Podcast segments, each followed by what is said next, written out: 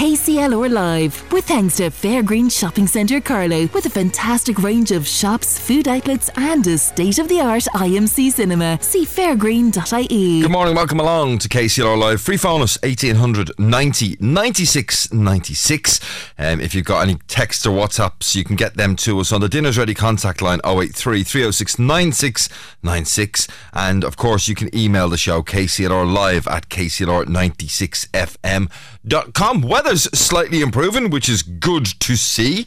Um, we only had, I think, one heavy rain shower yesterday. Big improvement on the last couple of days. Interestingly, actually, we came across a little bit of a story in relation to Met Éireann, and It was funny, um, you know, talking about uh, the reasons why people complain about Met Éireann, and They don't complain for the real proper reasons they should be complaining for. They complain for all sorts of weird things, like, for example, um, somebody said that they cancelled the trip, missed appointments, and the misspelling of County Laois were among the complaints made to Met Éireann this year. There were also a number of complaints about the app while one angry viewer said the TV forecast hadn't mentioned the biblical rain which had fallen across County Cork. The Irish Independent reports another viewer complained about how difficult it was to make plans because of the succession of inaccurate forecasts by the national forecaster.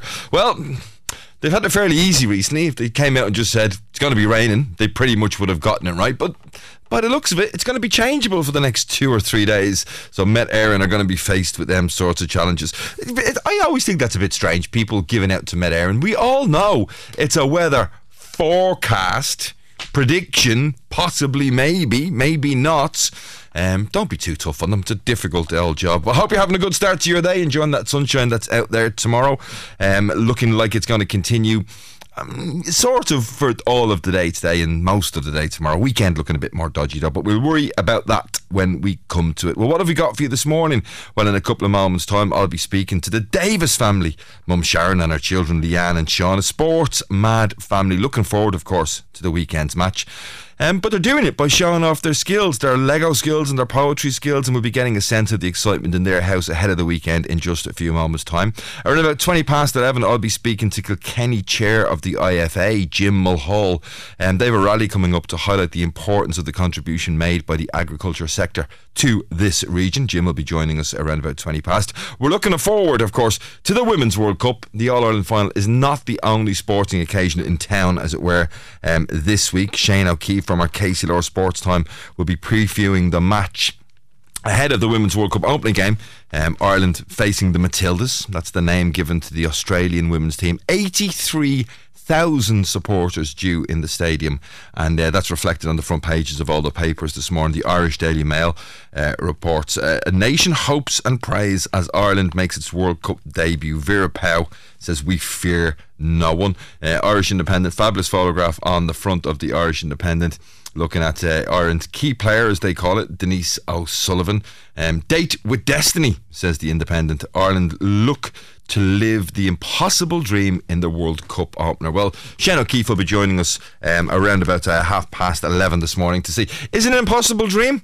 Uh, do dreams come true? We'll be finding out and keeping an eye on the match that kicks off at 11 o'clock. That and lots more besides. Do get your text or WhatsApps in 083 306 9696. Now, the Davis family um, enjoy the sporting occasion that is an All Ireland final uh, in a similar way to the way everybody else does, but they have expressed their joy and excitement ahead of the final in slightly different ways because uh, Sharon is joining us on the line now, but her two children, Leanne and Sean, are also there in the background. Good morning to you, Sharon.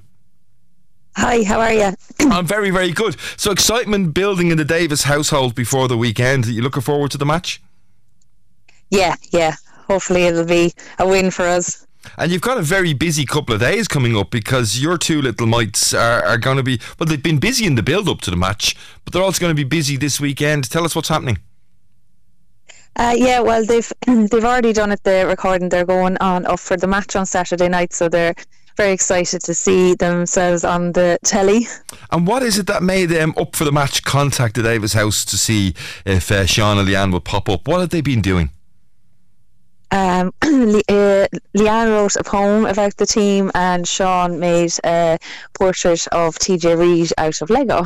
Out of Lego, uh, that that must have been some Yeah. work. Did did I, I, we'll pretend Sean's not listening. Did you get to have much help, Sharon, or did he do it all himself? No, he's great. He does it all himself, and he's getting he's done a few now, so he's getting quicker every time with Is them, he? and he's very good. Yeah. And does he like Lego in general? Oh yeah, he's he's still Lego mad at fourteen. He's since he was three. He's he's loved Lego. And is he there beside you? He is, yeah, Yeah. Let's have a chat with Sean then for a second. lovely. Hiya, Sean. How are you? Uh, good. How are you? Yeah, not bad, not bad. Listen, um, you're into Lego, yeah? Yeah, I am. Yeah, yeah. I have a 13 year old coming on 14 in my house, and his bedroom is full of Lego as well. Uh, where did it all kick off for you with your love of Lego? What was your first set? Can you remember? Uh, I would have been like two or three. Yeah. Uh, I don't remember. I just remember my mom getting it for me, and I had it built in like ten minutes. She came back into the room, and I had it built. it's oh, Lego is great, isn't it? I mean, it's a it's a huge thing in our house. We love it. We love playing with it. I think my wife, my wife Jen, um, probably enjoys it as much as the kids do. Um, but was it Lego Ninjago or was it some of the uh, Jurassic Park sets or some of the Star Wars sets? What's your favorite type of sets to build? um, the Marvel sets, I'd say. The Marvel ones, yeah. Okay, so listen, I'm sure you can't walk into Smith's or any of the toy shops and pick up a TJ Reid set. That requires you to use proper Lego skills to build it. Um, how did you come up with the idea? Um, uh, I'm sure I made two before, and then when they got into the All Ireland, I just decided I'll make him and try get him to see it. And you did Killian Murphy and, and, and TJ, and, and, and, and they've seen them, haven't they? Yeah, they have. What did they think? Uh, well, I'm pretty sure they liked it. I hope they liked it anyway. Yeah, yeah, I'm sure they did. Where are you going to be watching the match on Sunday? Um, we did really want to go, but it was too hard to get tickets, so we'll probably just watch it Ah. at home on the couch. And nobody from Up for the Match could sort you out with a couple of tickets, no? I don't think so. Okay, well, listen, we'll keep our eyes open for you as well. Um, whereabouts at the moment is the uh, Lego statue? We'll call it a statue. How big is it, first of all, actually, Sean? um, Would it be the size of a football, or, or, or like is it a foot tall? Is it two foot tall? Is it six foot tall? Is it life size? Um, yeah, life size is like same height as the uh, size of his head. Okay, so the same size as his head. It's fabulous. I'll have to find a photograph of it. We'll get a photograph of it from somewhere. Uh, I think Edwina Grace has a photograph of it, and we'll stick it up on our KCLR social media pages so everybody at home can see it as well. Well, listen, Sean, wherever you get to go to the match, uh, wherever you get to enjoy it, do enjoy it. Have a great day, and I hope you're not you're not going to break the statue up after the weekend. You're going to leave it in place, eh? Yeah, probably. Yeah, probably. Okay, well, listen, keep enjoying that Lego and um, let me have a chat with your mum there and we'll talk to Sharon and then we'll speak to Leanne in a second. Okay, thank you. No problem. Great to speak to you, Sean. I am back. Yeah, it's great to have them into stuff like that, Sharon, isn't it? It's, you know, Lego sets can be expensive. It's great to see the creativity that he's got, though, from turning um, those Lego sets and all the bits into uh, proper building work. Yeah, yeah, it's really good. He's really, really good. I'm not sure where he gets it. He's very creative. Yeah, it's fantastic. Um, but you've got more than one creative child in the family. Uh, there's two children um, because you've got Leanne there as well. Now, Leanne has got a slightly different skill set to Sean. Uh, Leanne is into poetry, is that right? Yeah, yeah, she's very good. And how old is Leanne? Leanne is ten, and she's she's the, the biggest fan in the house. She's a super super fan. loves loves the the hurling. And you've got a jam packed house because I think, is there four in your house in total? Yeah, there's four kids. Oh, yeah. Well, listen, I'd love to chat to Leanne if she's there and maybe she could read us that poem. Yeah, perfect. I'll throw her on now. Hi, Leanne. Good morning to you. Uh, good morning. Listen, so you're a poet and Sean is a Lego builder, yeah?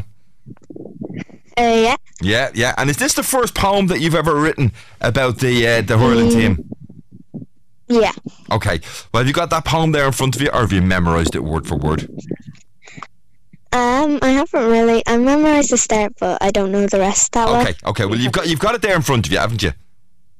Yeah. Okay, so you take a deep breath. People of Kilkenny and, and indeed Carlow, I want you to sit back, relax now, and enjoy the poetry skills of Leanne Davis. Leanne, take it away there. Okay.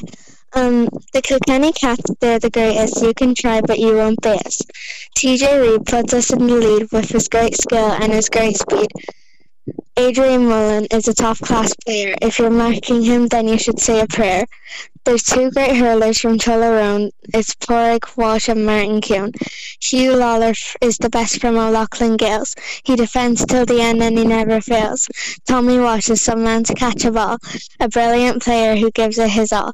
A very skilled hurler is Mikey Carey. He's so good it's almost scary. Walter Walsh is quicker than most. When he comes on, you're going to be toast. He saved the Leinster final. His name is Killian. He did the team proud. He's one in a million. Thomastown's best. His helmet is blue. The great John Donnelly will get us through. Hogan and Reid, they share their first name. The two Richies, they're the legends of the game. Paddy Deegan, a better player you won't find, and the same can be said for the great Billy Ryan. Cody and Corcoran from Ballyhale, fantastic hurlers and tough as nails. Tom Phelan's got it all and is marking his mark. Cian Kenny every time knocks it out of the park. Then comes Mikey Butler and David Blanche. If you come up against these two, you don't stand a chance. He wears the number one. He's from Glenmore. Eoin Murphy, he's Ireland's best keeper for sure. Finally, Derek Lyng, your journey, your journey's only begun. You've had big boots to fill, and that's what you've done. So well done to you. You've done the boys proud. The legend Brian Cody now stands in the crowd, still full of passion and hope for his team. And when they win comes a grin of a cat who got the cream. Yeah, excellent. Give, I, I, I'm here, man, but I'll give you a big round of applause also myself. Did that take you long to do? Uh, yeah, kinda. Yeah, you've done it really, really well. Congratulations to you. Now, what was your inspiration for um, getting involved in hurling? Because you, you play camogie yourself, don't you? Uh, yeah. So, what inspired you? Who inspired you? Now, I know the answer, but I'm waiting for you to say it. Who was it that inspired you to get involved in camogie? Uh, John Donnelly. Oh, John. yeah. Well, and have you ever met John? Uh, yeah, he was my teacher. Oh, but now listen, right? We know how good a hurler he was, but what was he like as a teacher? That's what I really want to know. Um, he was fun, and he was very good. Was he tough?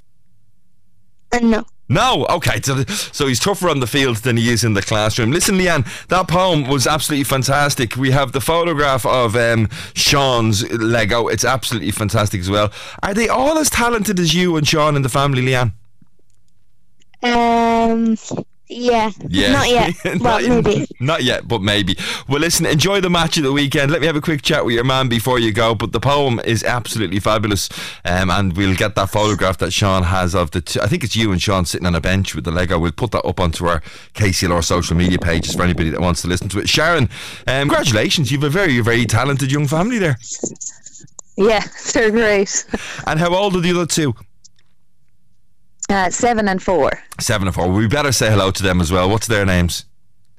Uh, Hannah and Grace. Hannah and Grace. So the whole Davis family looking forward to the match. Um, obviously, you're going to get together. You're all going to be wearing the black and amber. Um, it's going to be a big weekend of celebrations.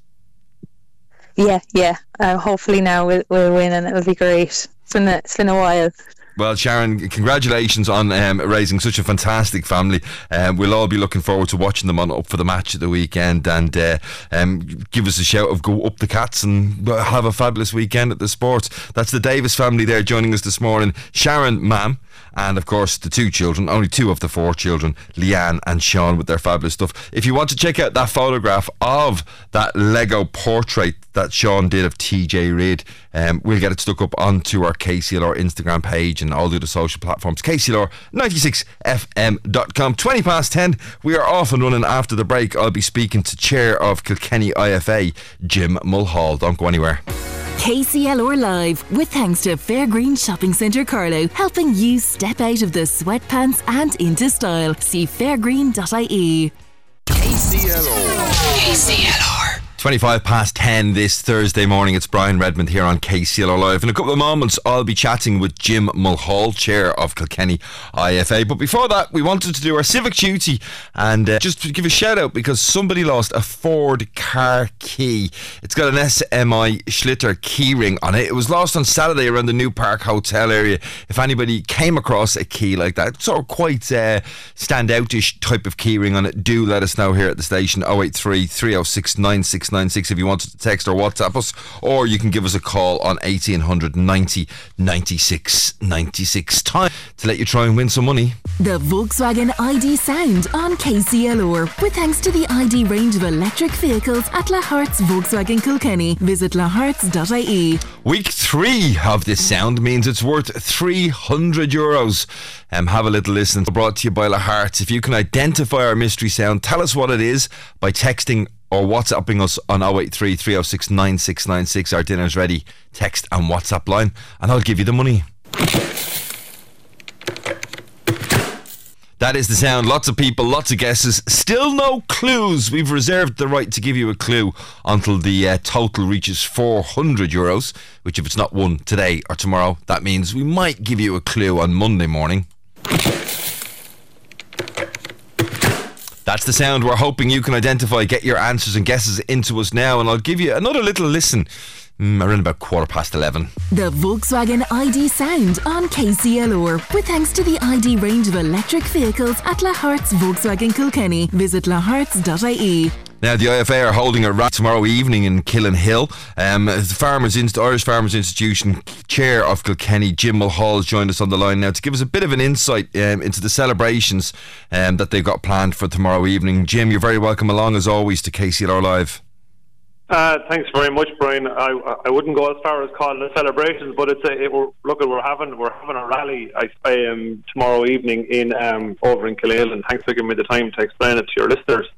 Well, it's, I, mean, I would call it a celebration. I'll tell you why. Because I mean, we all know. I mean, like we bash farmers at times for different reasons, and you know, there's all sorts of different sort of elements to every part of society.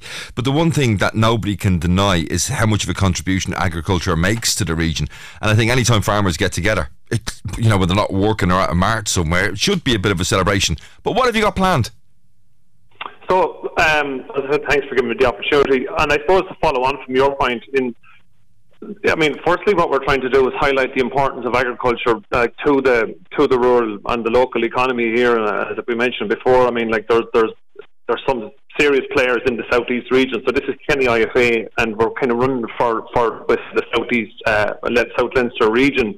You know, and like we are, I mean, in terms of, and just to touch on, like the Tirlán did a Ernst and Young report there, the Commission Ernst and Young or EY to do a report on their, I suppose, economic footprint in the region like and, and that report came back and showed that there was 19,500 jobs and 5.5 billion euros worth of uh, economic stimulus created by Tirlán, you know, with, from their activity in the area with grain mm. growers, you know, and with, with with dairy farmers and with trade and and and, and jobs that spin off of it, you know. So, and like for the southeast as well, um, like there's 27,000 people directly employed in agriculture. So agriculture is, is hugely important, and and I mean, you know, so I buy my tractor and I get my tyres locally, I buy my diesel locally, we buy our feed for our cows locally. So everything that we spend or every penny that we earn goes back directly into the local economy, like we, we shop in the local area. So what we're trying to highlight is firstly the importance of, of agriculture to the uh, to the rural and local economy that is Kilkenny and the surrounding areas. The second point, I suppose, we're trying to highlight is there is suggestions, or there's there's, there's a threat at the moment that the amount of cows that we can carry on our farms, uh, on on our dairy farms, may be capped. You see, and the concept, or I mean, amongst farmers, they say, "Oh no, look, at this is a dairy farmer's problem." But my view and our view, this is a much wider problem because, firstly, if we're forced to keep less cows, well, then there's less economic economic um, uh, activity in the area because of that. But some farmers may choose to go out and rent more land to keep their existing cows, which is putting pressure. We saw last year huge increases in, in the land market price. And land, as you know, there's not any more being made of it. You can't add, add any more to the market. So if you have more demand, what happens to the price? The price goes up. And this is the issue. And what it means then, Brian, is so our, our tillage farmer neighbours and our beef farmer neighbours are struggling to access land because dairying has a higher margin. But more important point is, and this has been pointed out to me in numerous points in the times in last week, the younger generation of farmers, the farmers that we're trying to encourage to get, to get involved, you know, to start farming so that the 20s and 30 somethings that are listening to this show, like they are finding it virtually impossible to get access to land to set up on their own. And that to me is a huge issue. The average age of farmers in this part of the country is 58 years of age. You know, so we're, we're an aging population. And if there's obstacles there, be it with the land market or otherwise, to stop young people getting into the into the business, we have a huge issue. And I suppose that's what we're trying to highlight the economic impact and the impact of these changes that are coming down the tracks. Now, they're not agreed yet, and that's what we're trying to do. Um, Brian, is to point out that this will be very damaging to uh, us as farmers and to the whole wider economy. And yeah, we're that, looking for. It's an interesting Sorry, ahead, con- no, it's an interesting concept because I mean that's a that's a circle that's a square that you I think you're going to struggle to circle if you like because as you said the the land is finite, definitive in, in terms of the amount of it. There's no extra land uh, available. Um, you know, we talked a lot about farmers working into past retirement age. We've talked a lot about trying to get young people onto farms. How do you going to how do you going to square that circle? Well, I mean, the point I'm trying to make is what's coming down the tracks and proposed changes next year are going to make it even more even more difficult. Like it's putting it's putting another further obstacle uh, that people have to get over. And if we in terms of in terms of the land. I mean, last year, and some of your listeners may or may not be aware, but last year the land market in southeast here just went. I mean, it went on fire. It was just it was it was bizarre. It was land the land prices doubled. You know, so it's extremely difficult uh, for young people to get involved. So it's a further obstacle. Uh, it's a further obstacle in in that path into farming. And I suppose as well, what we're looking for as well, Brian, is um, so those people who depend on farmers for a living um, you know, there's there's electricians, there's plumbers, there's tire people, there's oil people, there's people who sell us machinery. You know, people that we deal with day to day in our in our in the course of our business. We're hoping they'll come out and support uh, this rally as well because we are, we're all interdependent. They depend on us, we depend on them, and it's hugely important that we send a message. I suppose that in the Kilkenny community and in the southeast community, there's a huge dependence on farmers, and we all depend on each other. So we depend on those people's services, and they depend on us. That's what we're looking for is a bit of support there as well. So you're calling on all those other businesses that benefit from uh, the the economic economy of farming to come out and support as well. Um, is it predominantly those land prices that you think are the biggest inhibitor for young people getting into farming, or is it the fact that we're, we're constantly told that farming, and, and I, I, don't know, I mean, I'm asking you, we're constantly told that farming is such a difficult way to make a living. Why would any young person want to get involved? As bizarre as it sounds, Brian, some people just like farming, like yourself. They, I mean, they grow up on a farm, and not all of them. I mean, we have we have a speaker lined up for tomorrow night who didn't grow up on a farm, and he's very accomplished. Um, he's a farm manager, and he's a, he's a very David Fogarty, and he's a very accomplished individual. And he just developed an, interest in farming. And some people like working outdoors. They like working with animals. They like growing crops. And if they can make a few bob along the way, um, they're happy to do it. It's just to make sure we have a pathway for those people. It's, it's quite interesting that you should mention that because a little bit later on this morning, around about eleven thirty, we'll be speaking to Pat Comerford because a recent report showed that people who work in garden centres, for example, were the happiest people in their working environment and working situations right across Ireland. Only two percent of them suffering from stress. Um, you know, uh, people, as you said, like working outside. Is that the biggest motivation uh, for people getting involved in farming? If, as we always hear, farmers don't make any money. Well, look, I mean, I wouldn't go as far as saying farmers don't make any money hmm. because uh, otherwise, I mean, we're all in business. Uh, it's, it's, you just mightn't get rich, uh, but you, you, but you'll make enough to make a living and, and, and feed and clothe and educate your youngsters, and that's you know, and after that, then everything after that as a bonus. But I think the important thing is like it's it's family life, and some people actually like it as a. I mean, I'm not. I've never done anything in my life other than farm, and I couldn't imagine myself doing anything else except farming. To tell you the truth, so and and I like it. And what we're trying to do is cultivate um, in our own farm, and many farmers up and down the country are doing the same. That you can cultivate kind of a, a mentality on the farm to have a pathway for the next generation to come along. But but the point is, like, you shouldn't have to own a farm to be a farmer. You should be able to, if you if you have enough ambition, try and get into the land market and rent a bit of land and get your feet on the uh, get your first foot on the ladder, I suppose. And there's a challenge there as well. So people who are already in the business and they're grazing cattle or they're growing corn, uh, those people are come under serious pressure uh, from land markets. And this is the point we're trying to make. This change in stocking rates, now potential change in stocking rates. This is not just the dairy farmers' problem. This is a problem uh, for the wider community because it's the, the challenges it creates to the market, and this is the point we're trying to, I suppose, hammer home and deliver not just to non-farmer public, but to the farmer public also. So that rally taking place in Killinghill tomorrow night. What time is it kicking off at? What time would you Uh, like to see people seven, arriving? Half, half, yeah, half seven tomorrow evening in in Killinghill, and we're looking for we're looking for families, and we're looking for people who are who are dealing with farmers on a day to day basis. Because as I said, we're all interdependent. We all depend on each other. We depend on those people to answer the phone. You know that to be in business when we ring them, and they depend on us for a living. So it, this is uh, this is important that we have a we have a good relationship economically. And So, Jim, just before seven half tomorrow seven tomorrow evening, but Yep. just be, before I let you go, I mean, just going back to something that's been a, had a huge impact on, on on farming right across the country over the last 16, 17 months now at this stage.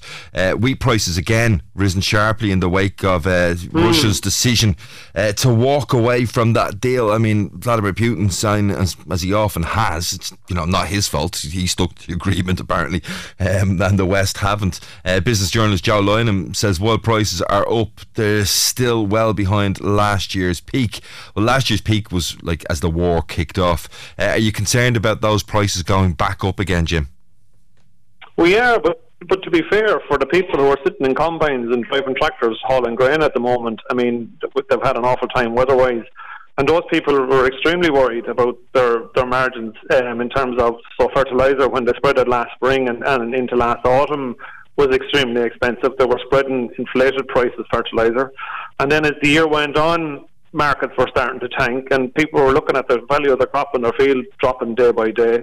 I suppose those people, um, men and women who are involved in that sector, will, I mean, will be happy to see prices rising back up to some kind of a normal level that they get a return on their crop. Now, I know there's a knock on in terms of, of Food prices, as yeah. Well. Yeah, you know, and, and and that's an issue. That's an issue also. But and it's it's a delicate balance as well. I mean, if grain prices skyrocket in my own line of business and in, in feeding cows and feeding cattle and anyone in the pig and poultry business, feed is a huge cost. But still, for the individuals who are very busy at the moment, cutting their crops and trying to get it in, I suppose they will be a little bit happier today to see the markets starting. This is only market recovery. I mean, it's not it's not a case of markets are starting to to rocket. I mean, they do need a recovery there to have a margin for those people as well, Brian. Jim Hall, Chair of Kilkenny IFA, thanks for joining us on KCLR Live this morning and that rally taking place tomorrow evening in Killinhill. Uh, do pop along if you want to support those farmers. 10.37, oh, we'll be looking towards the World Cup after this short break. KCLR Live, with thanks to Fairgreen Shopping Centre Carlow, helping you step out of the sweatpants and into style. See fairgreen.ie. KCLR. Yo, welcome back to KCLR Live this uh, Thursday morning, the 20th of July. It's 19 minutes away from the kickoff of the uh, Women's World Cup. Well, the Women's World Cup has actually kicked off. New Zealand taking on Norway a little bit earlier on this morning. But, but as far as we're concerned, it doesn't start till 11 o'clock when Ireland uh, take on the Matildas. I'll be joined in studio in a moment. Ken O'Keeffe previewing what's ahead. But we have to play a bit of Irish World Cup music. Um, this is the official Irish Women's World Cup song. It's from Drazy and it's called Come On Ireland.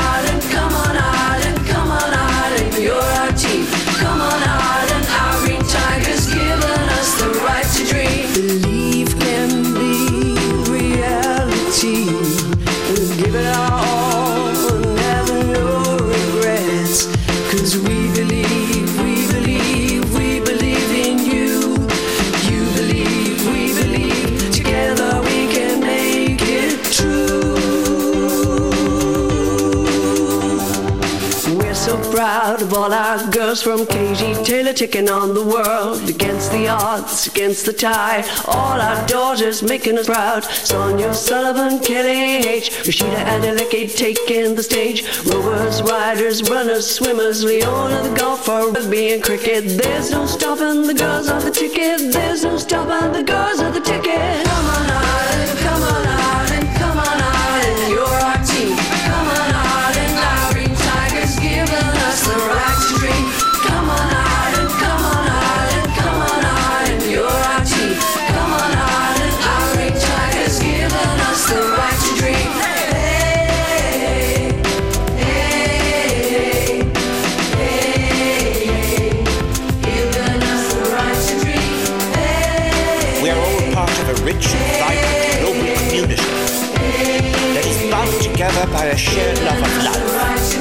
national heritage, language, culture.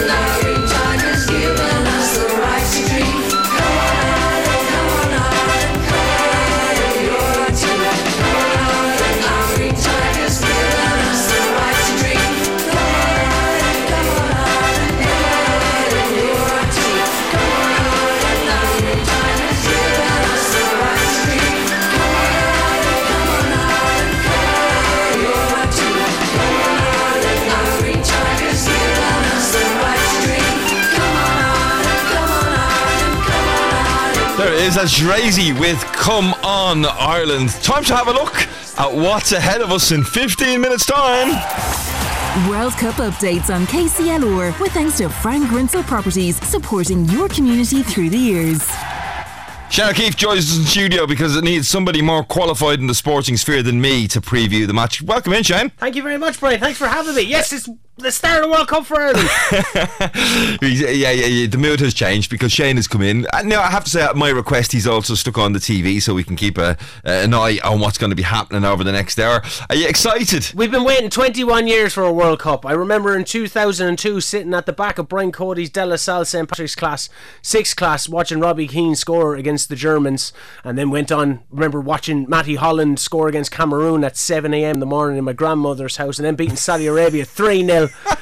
and then crying after we got knocked out to Spain. We're back in a World Cup. Okay, so we get the point. He's excited. Uh, there's, there's, there's local links obviously here as well because I mean three former students, uh, SETU, um, playing in the team. Uh, Áine O'Gorman currently playing for Shamrock Rovers. Claire Claire O'Riordan. O'Riordan. Louise Quinn as well. She's starting. Uh, Yeah. She's uh, playing with Birmingham. She was had a spell with Fiorentina there a long time ago. But the Irish eleven is out. Courtney Brosnan, Louise Quinn, Niamh Fahey, Megan Connolly, Ruesha Littlejohn, Denise O'Sullivan, and Katie McCabe. They were the two injury doubts, especially after Denise's game against Colombia that was called off Mm. early. Uh, Heather Payne, Sinéad Farrelly.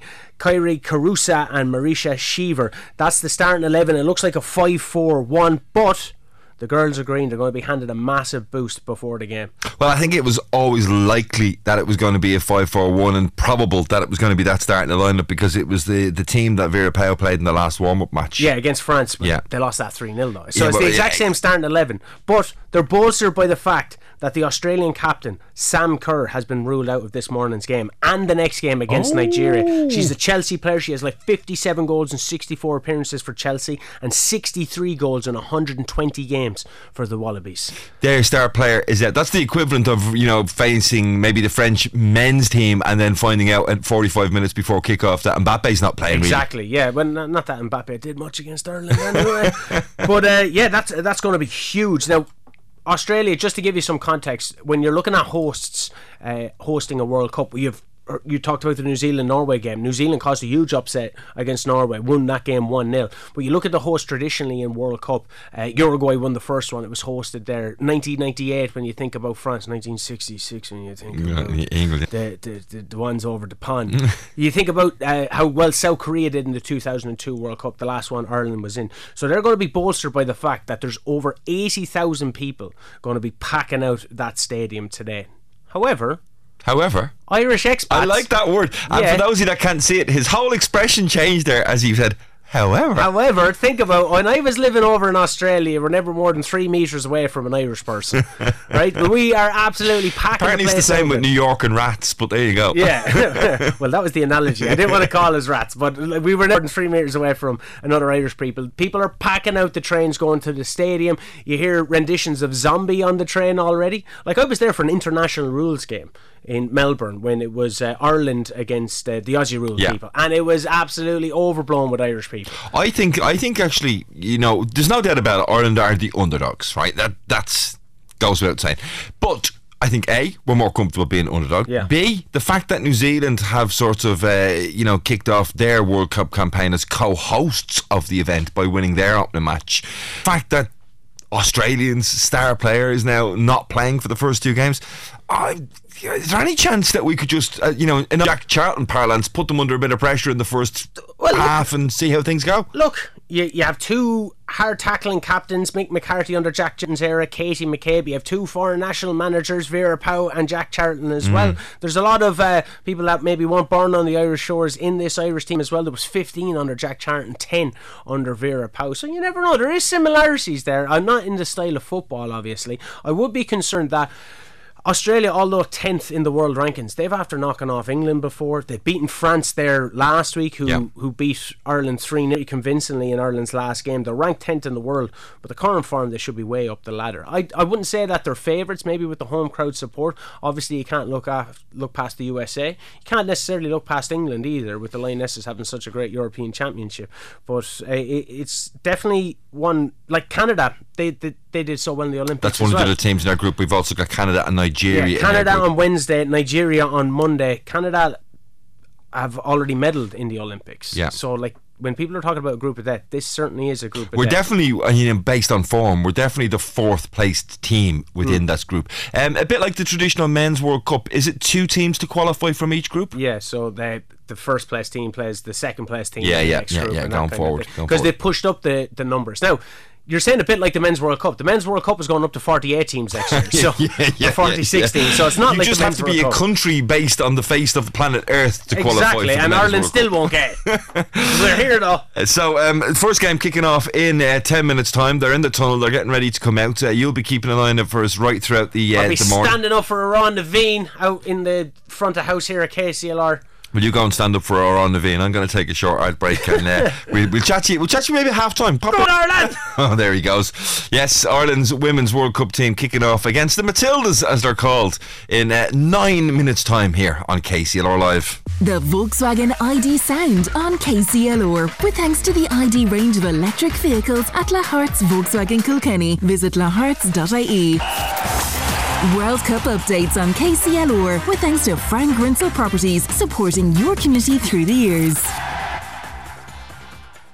Do keep your texts and guesses and WhatsApps and everything coming in for our mystery sound. We'll give you another little listen uh, to that a little bit later on the show. We've also got time to squeeze in some music. All that's uh, coming your way in the next few minutes. 083 306 9696 to get those mystery sound guesses in. It's worth 300 euros. KCLR Live, with thanks to Fairgreen Shopping Centre Carlow, with a fantastic range of shops, food outlets, and a state of the art IMC cinema. See fairgreen.ie.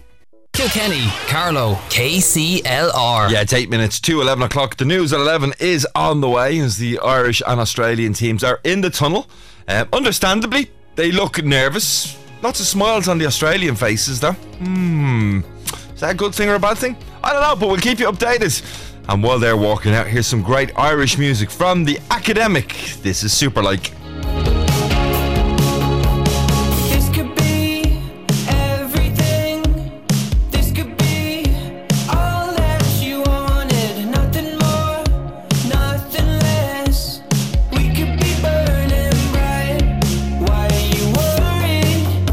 Like from the academic, five minutes to 11 o'clock. The national anthems have been sung. Well, the Australian one is being sung at the moment, passionately sung by the Irish women's soccer team. And uh, the usual footage of people in green, white, and gold around the stadium seems to be quite a lot of them in there. Probably still slightly outnumbered by the Australians, but uh, doing that thing that they all do when they see their faces on the big screen, waving excitedly back towards the big screen, uh, only four minutes away from kickoff. But Kirsty has been on to me on our text and WhatsApp line 083 306 9696. She makes a very good point, actually. She says, Hi, Brian. Does the Ireland women's team not have a name? The England team, as we know, are called the Lionesses, and we've heard there this morning that the uh, name given to the Australian women's team are the Matildas. The Irish team needs a good punchy name, says Kirsty. That could be something that we could do between now and uh, 12 o'clock. If you have a suggestion for what we think we should call the Irish women's soccer team. 083 306 9696. I haven't had any good ideas yet. There's lots of creative people in the building. Maybe they'll uh, give me one or two suggestions. But what should we call the Irish women's soccer team for the next couple of weeks? Um, somebody saying the girls in green. That's that's that's it's an option. Um, it, it, apparently that's the name. Shane is telling me that's the name. Jay, Shane, I think we can come up with something better than the girls green. Let's see what the KCLR listeners think. 083 306 9696. Whoever came up with the girls green. Is that a bit too simplistic? Do we need something a little bit more creative? Do let me know. KCLR Live, with thanks to Fairgreen Shopping Centre Carlow, helping you step out of the sweatpants and into style. See fairgreen.ie. Thanks, Ashling. Um, what do you think of the name that has been officially apparently given to the Irish women's soccer, the girls in green? Not very creative, is it? No, not really. No, uh, well, like I think whoever whoever came up with that official name, whether it's in the FAI or whoever it might be, uh, they should be sacked because Kilkenny and Carlow listeners have already come up with a whole load of suggestions Okay. that are much better What are than those that. suggestions? Well, we, we fly through them. We've got the Shamrocks, we've got the Colleenies. What about the Celtic Colleens? Asks Mm-hmm. Caitlin. Um, we've also got the Irish Warriors is a good name for them. Katie says, "Go on Ireland." Uh, again, the Colleeny suggested by Laura Kavanagh. Air Gloss suggested by Anne. Um, and then the final one um, came in from uh, the. Willie, the bus driver, has been on to me. Good morning, Willie. How are you keeping? Um, he says he thinks the Irish team should be called the Biddies after St. Bridget. I, I don't know whether they'd go with that idea. No. But already we've got much better suggestions there Yeah. than just as simple as the girls in green. Which one would, if you were on the team, would you like to say, and here come the Biddies? Or. no. Is that not an insult? I, I don't think he meant it as an insult. I can see why you might I used to think be called that when I was younger when I got in trouble. Are you still a biddy? No.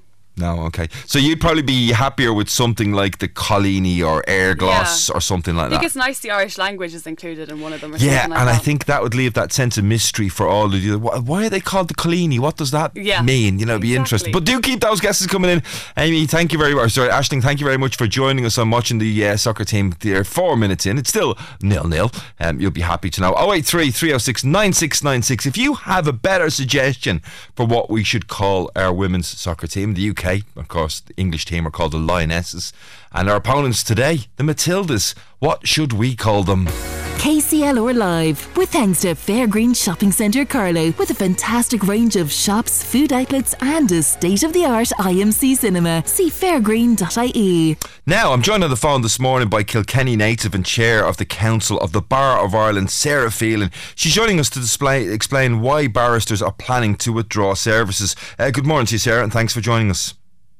Thanks, Brian. Thanks for having me on. Well, first of all, I understand you've given notice uh, to government that you intend to implement an initial one day withdrawal of services on Tuesday, October 3rd of this year.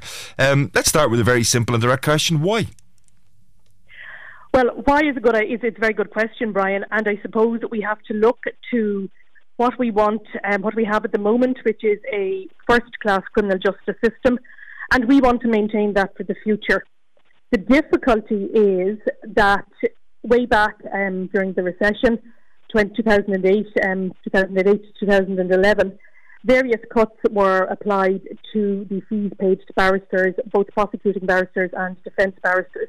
Now, fees and wages and, and, and income was cut across the board at that time, and that was right, and that's what was needed.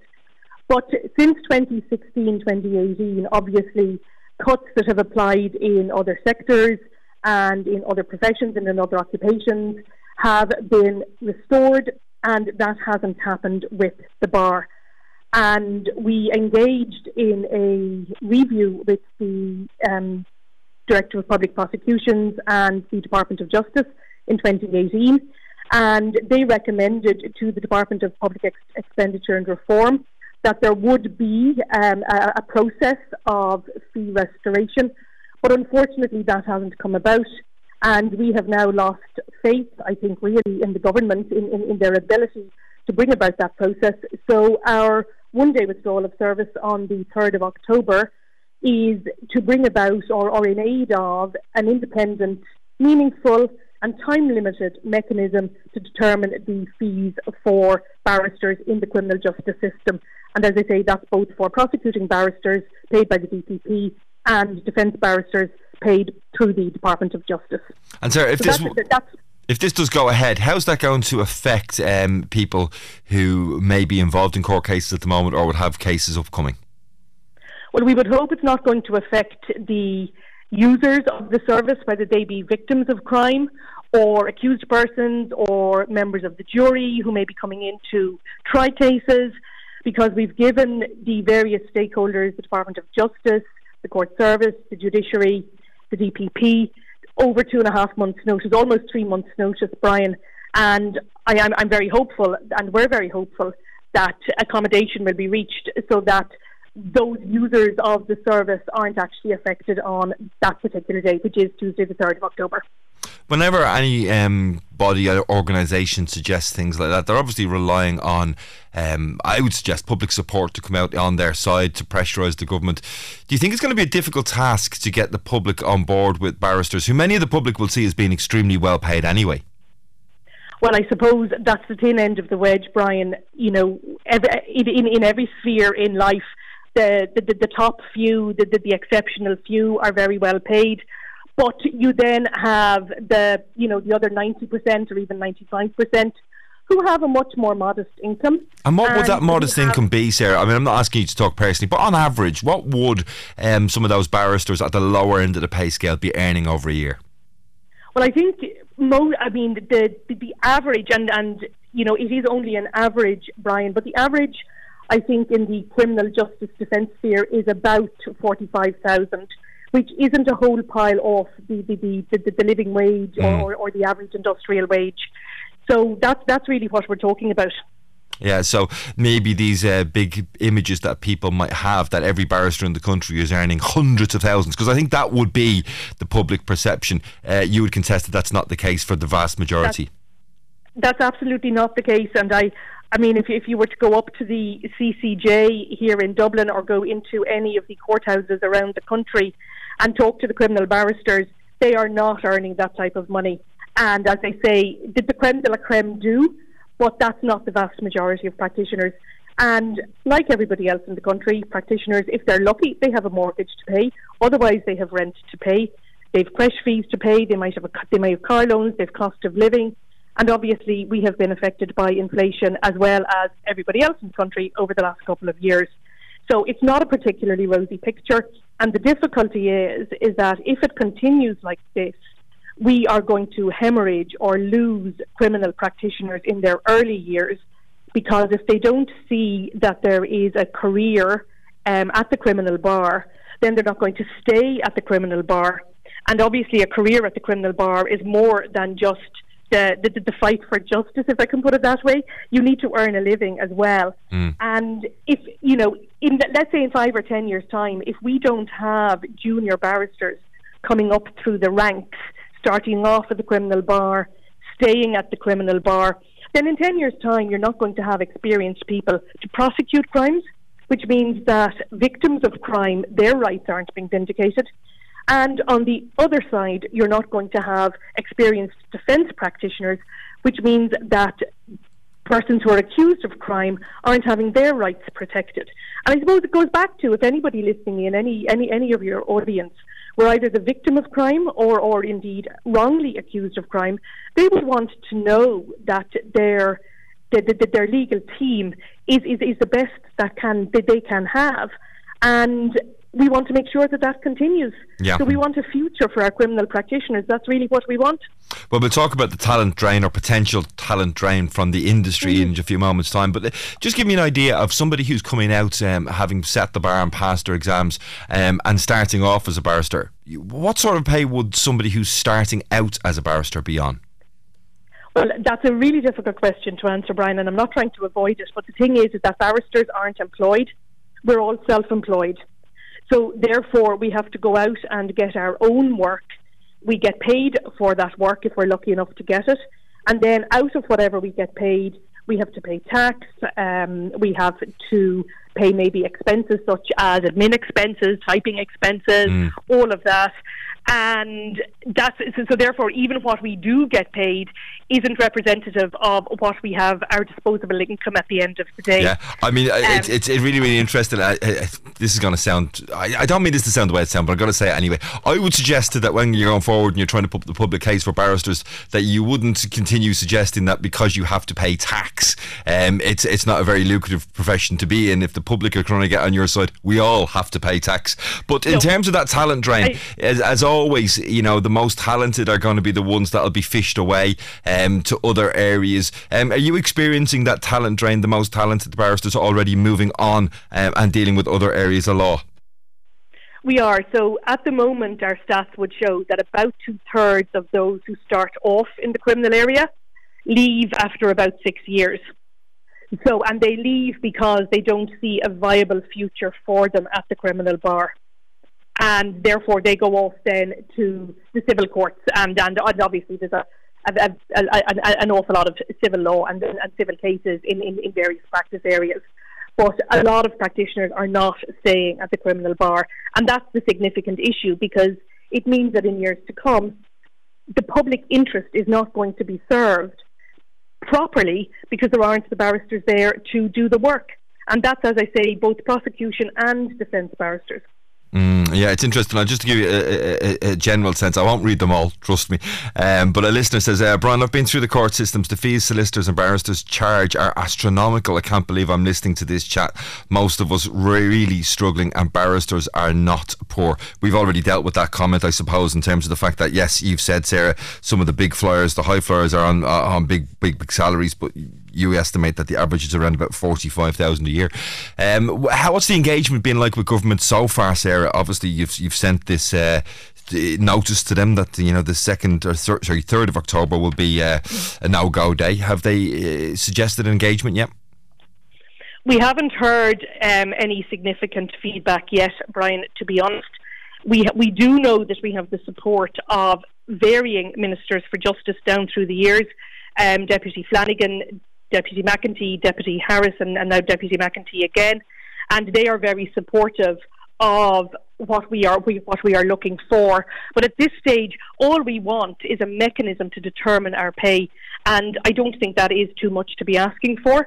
Um, both the Department of Justice and the DPP back in 2018 agreed that criminal barristers, prosecution, and defence had actually brought about significant efficiencies and reform in the last number of years that justified um, pay restoration, which is what was being asked for back then.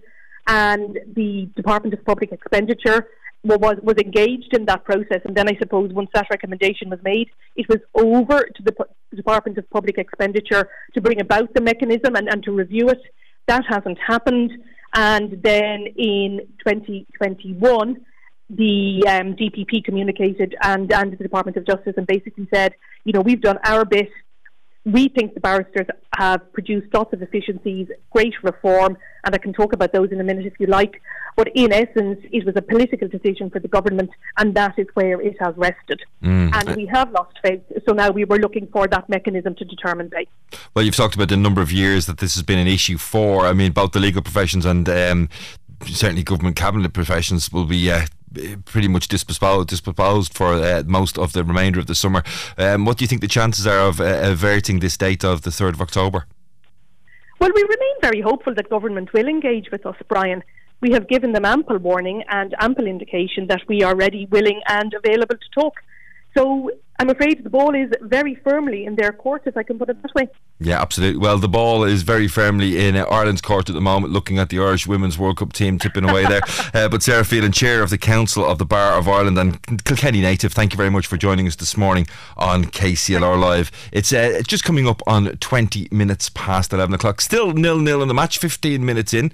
Um, sort of been tentative from what I've seen, uh, bits and pieces. Australia, as you would imagine, having the majority of the possession and field uh, position. But we will keep you updated, and, and Shane O'Keeffe will be joining us again just before 12 o'clock, uh, around about half past, uh, half time, should I say, not half past, half time, uh, to give us an overview as to how that first half has gone. We're going to take a short break, after which we'll be back with a continuation of our Ours to Protect series. KCLR Live, with thanks to Fairgreen Shopping Centre Carlow, helping you step out of the sweatpants and into style. See fairgreen.ie. KC. KC. KCLR. You're very welcome back to KCLR Live. It's Brian Redmond with you this morning. Uh, still nil nil in the match, 21 minutes in.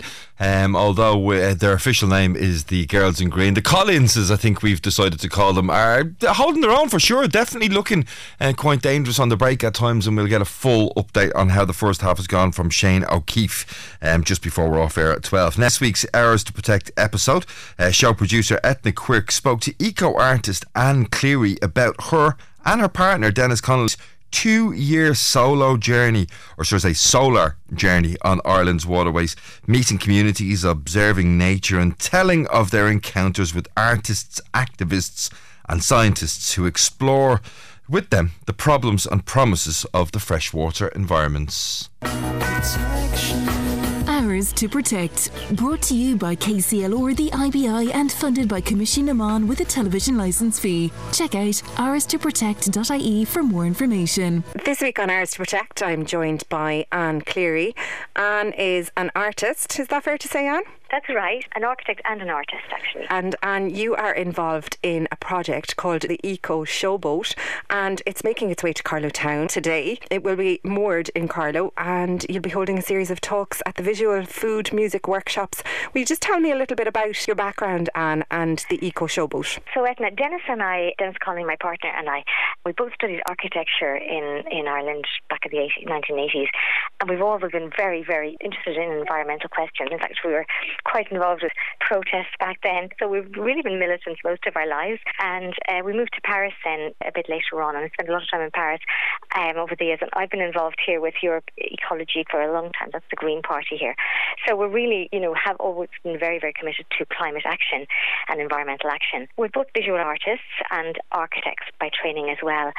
And so over the years, we developed art that became very engaged with people. And as things evolved, we kind of started to ask ourselves, how can our art actually make an impact on what's happening with regard to climate change? So we came up with this idea of a boat, that we might travel on a boat on the inland waterways to meet as many communities as possible and talk to them about climate change, talk to them about that, that issues concern communities, which might be farming or forestry or flooding or food production or pollution, global warming, all these things that are actually affecting people directly, and just develop conversations with people and with scientists and with artists and just see what happens to try and spark some action in different communities. So that's the background to the Eco Showboat. Fantastic. So tell me about the boat itself. It's solar powered. Yes, so it's a small sailing boat.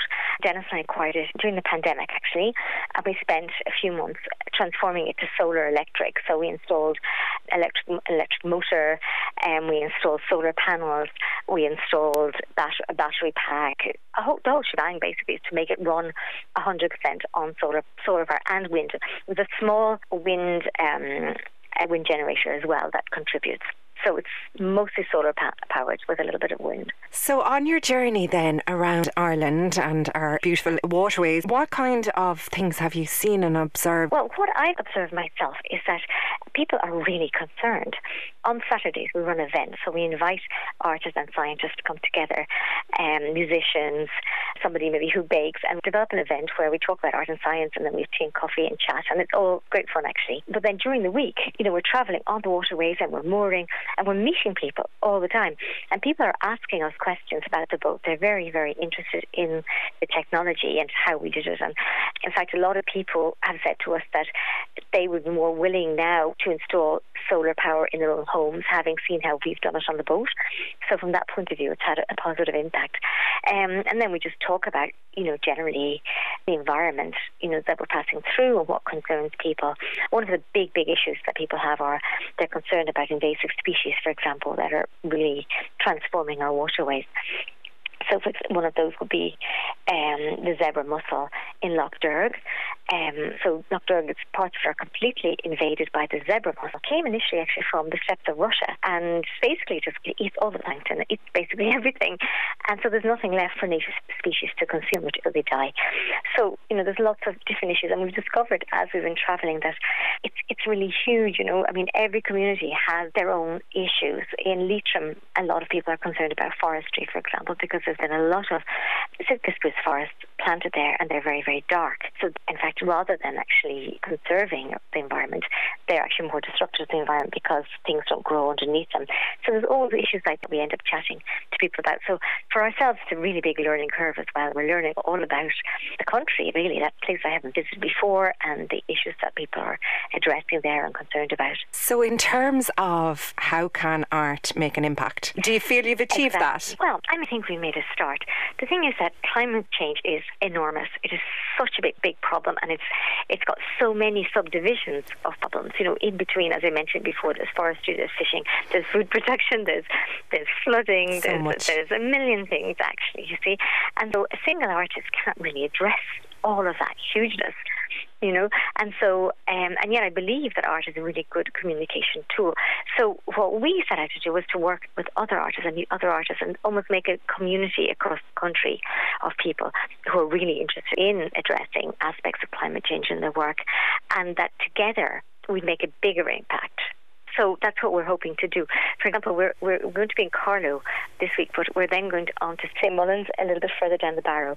And there we have invited the local artist Deirdre Mahon to um, commission a new musical work. She created a new musical work called The Song of the Farmer and the Dung Beetle. And it's really beautiful. It's going to be performed live on the 20, Saturday 29th in St. Mullins. And it's fascinating because I never thought about the, the dung beetle before. I'm sure you haven't either. But an incredible little creature. Yeah. And he's working really, really, really hard all the time to consume dung actually and compost it essentially.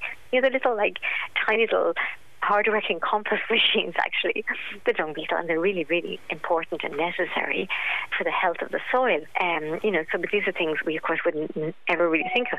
So putting it into song form, which is really beautiful and also fun and entertaining, suddenly makes people just go, oh gosh, yeah, I never thought about the dung beetle before, and that we should protect it and not be killing it because the plant needs them. Yeah, in that in that kind of way, like we're making partnerships with other artists that are concerned about climate change, and together we're maybe passing a stronger message. And where can people find more information about your project, or if people want to get involved, how can they get in touch with you? Our organisation is called School of Looking because we believe that looking is how you learn about the world and about the environment. So we're the School of Looking.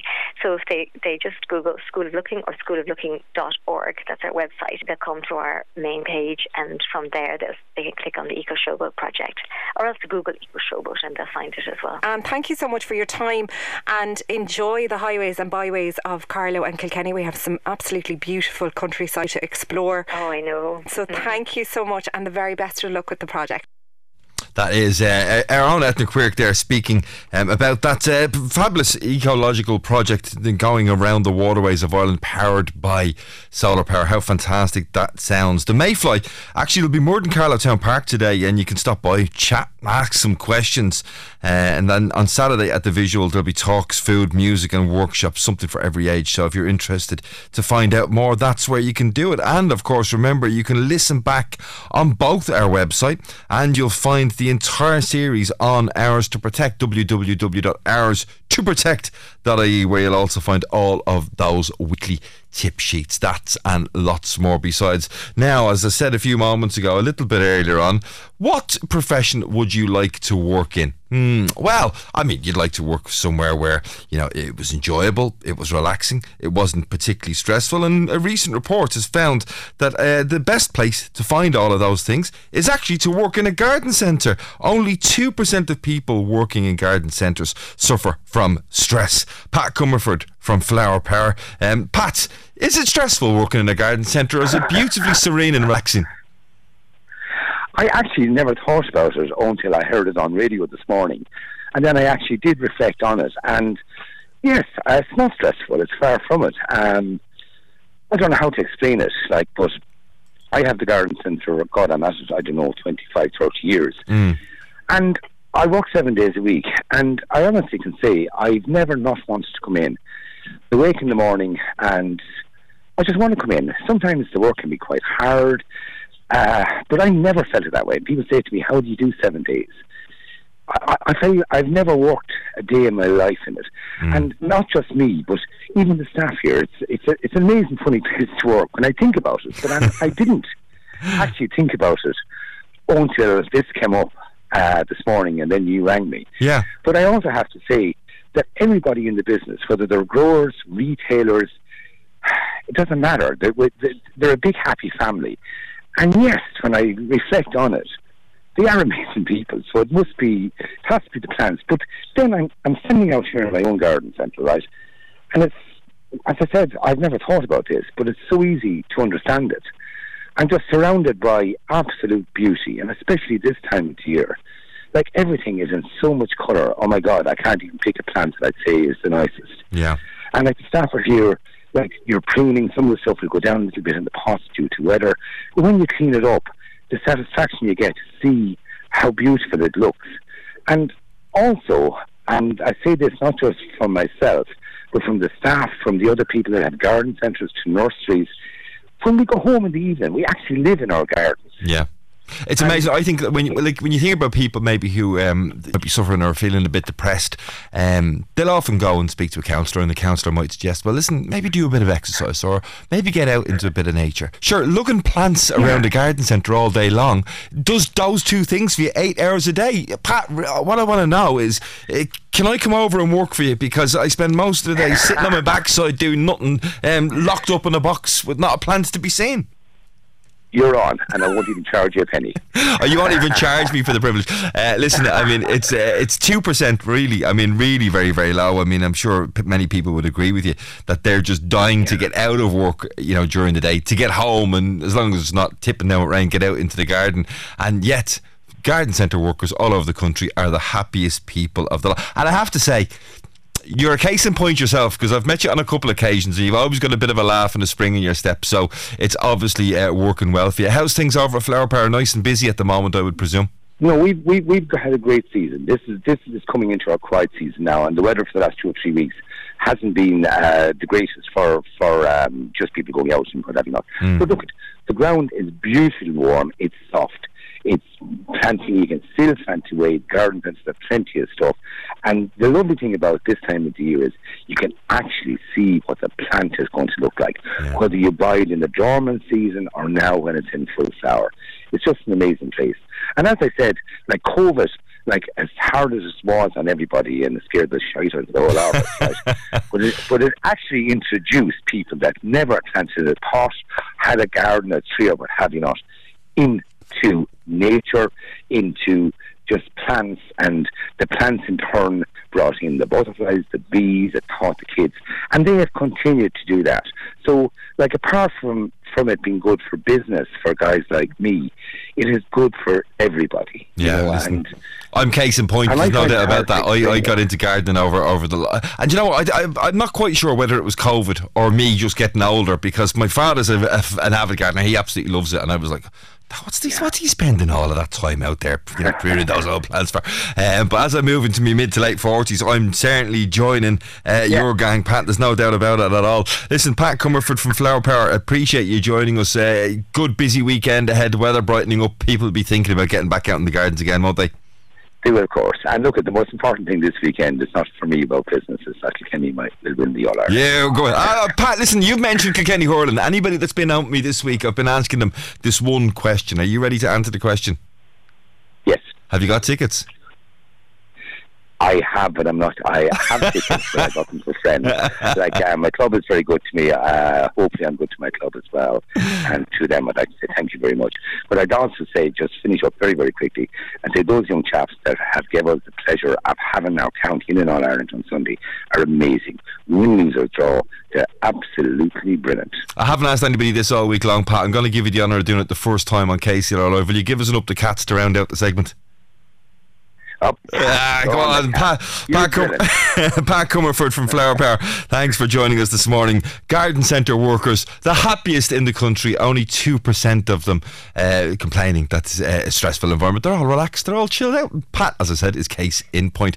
Somebody else who's a little bit less chilled out. She's normally quite hyper. She's coming into the building as she always does. Uh, is Anne Neary? She'll be joining us after this short break. KCLR Live, with thanks to the Fairgreen Shopping Centre gift card, the perfect gift for all occasions. See fairgreen.ie. Kilkenny, Carlow, KCLR. You're welcome back to KCLR Live. It's 20 minutes to 12 o'clock. It's coming up to All Ireland weekend. Neither of the teams, Kilkenny or, Du- or Limerick, are actually staying up in Dublin post match this weekend. And I don't think many people will be bothered booking hotels to get into. It.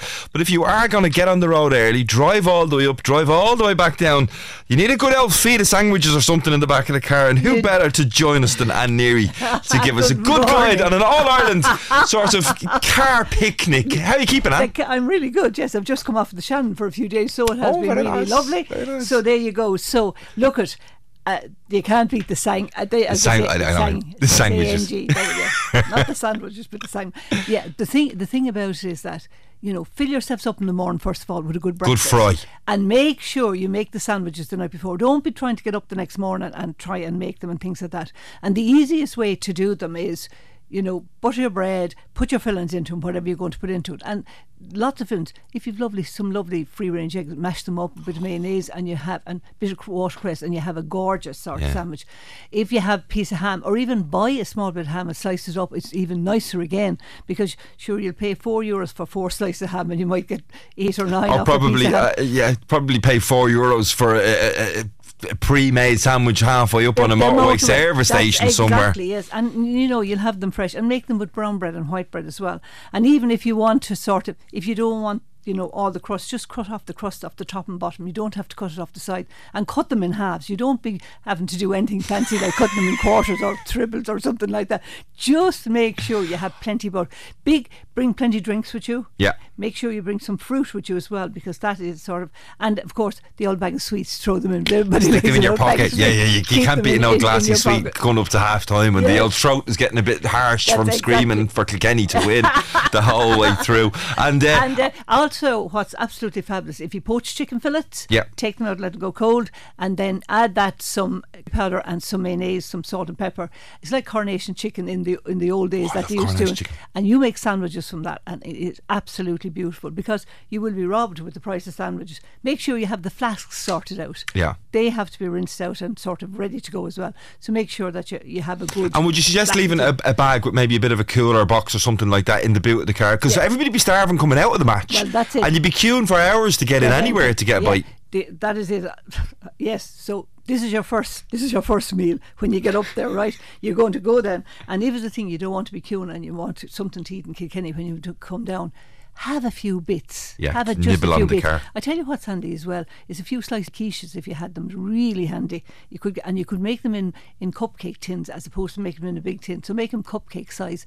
Make the quiches. All you need is eggs, and cream or milk, whichever you want, some whatever you want to put into it, smoked salmon, vegetable, whatever it is, and uh, you need some salt and pepper and a bit of cheese, and they will make all individual ones, and they're yummy. Yeah, yeah. Put them into a Really little Tupperware box and hand them out in the car as you're Yeah, yeah, struggling and to get away from Jones's and- Road. Yeah.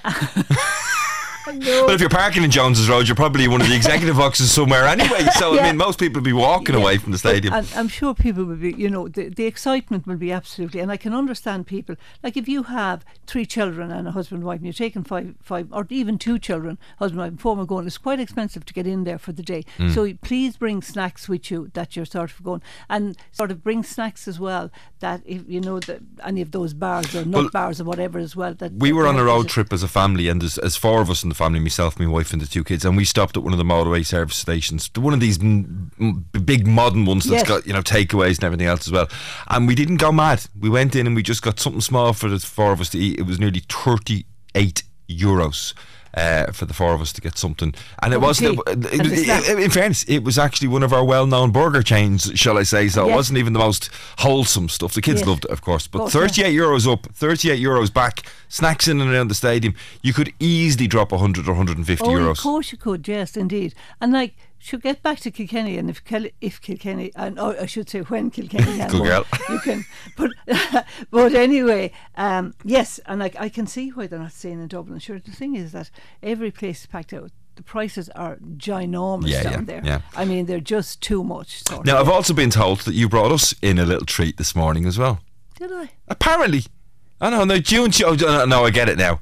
You're doing cheesecake. I th- now I'm, off. Doing. Oh, I, I thought Etna said you were bringing cheesecake. You will get it next week. Okay, there you go. You will get next now week, Etna's yes. smiling out there because Yeah. she thinks I've done that. I didn't do that on purpose. Uh, Don't yeah, worry about it. yeah. But you have a Basque, Basque cheesecake. cheesecake. Yeah, so this is I did this a while ago on the radio, and so many people have, keep on saying, "Anne, will you do that again?" Now this serves ten to twelve people, so you can half it. Or three of me.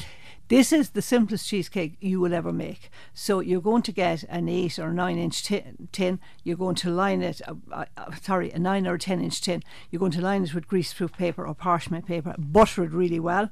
The oven temperature is 230 degrees or 210 degrees centigrade if it's in you are in a fan oven. Yeah. Okay. Basically, you put the cream cheese, the sugar into a, a bowl, a mixing bowl, um, or you can do a handheld whisk if you want to, and whisk up together for a few minutes, and then uh, until the sugar has dissolved. So you you just put your hand into it, and if you if it's a bit grainy between your fingers, then you, it's sort of it's it's not right. And next, uh, put the eggs in it and the double cream and mix together until the mixture is smooth, and then pour the smooth mixture into the lined tin. So basically, everything goes in. Cream cheese and, and caster sugar goes in first of all. The eggs and the uh, double cream goes in next. And then you can finish it off then with some strawberries or whatever it is. You will bake it for 30 to 40 minutes. Leave the dough when it's when when it's actually done. Mm. Uh, it will still be look a little bit wobbly and it'll look scorched on top. But when it's actually done, what you're going to do is you're going to turn off the oven and leave it slightly ajar and leave it there until it cools. So cooling slowly rather than quickly. Exactly, exactly. And it's all it is is cream cheese, eggs, caster sugar, and uh, That's fair. I, and I'm going to take this recipe with me and I'm going to try Yeah. it next week because I'm a cheat when it comes to cheesecakes. I do, you know, the no bake ones where you just sort of yeah. whisk. I love them now, and the kids enjoy doing them because it's simple and It fun. is. to- Yeah, and then you can get. But this is dead simple. Like I mean, this is sort of childproof. Try, well, I'll let you know. I'll let you know how we Let get on me with know child how you get on with the Basque cheesecake. The Basque cheesecake. Yeah, Yeah, it sounds absolutely so you fabulous. can, and I mean, if you want to take a few slices and make up and put into a Tupperware container, and bring it on with you would with Bring a it on with the spoons. match. or you can, or you can be sitting, you can be sitting up Anne, there. are you going up to the match? No, I'm ah, not. come on, Anne. I You- you- I, think what we should do is we should start a petition to get uh, to get the Anne Neary All Ireland coach going, and we could sell tickets on the coach. Yes. and we could have a bit of entertainment, a bit of music. We get John Walsh to play a bit of music for us. We get the KCLR lads to do a bit of a that, that'd be that's a good idea. a bit of a on the coach preview. Trip up to the match. To the match, Yes. and catering at Anne Neary.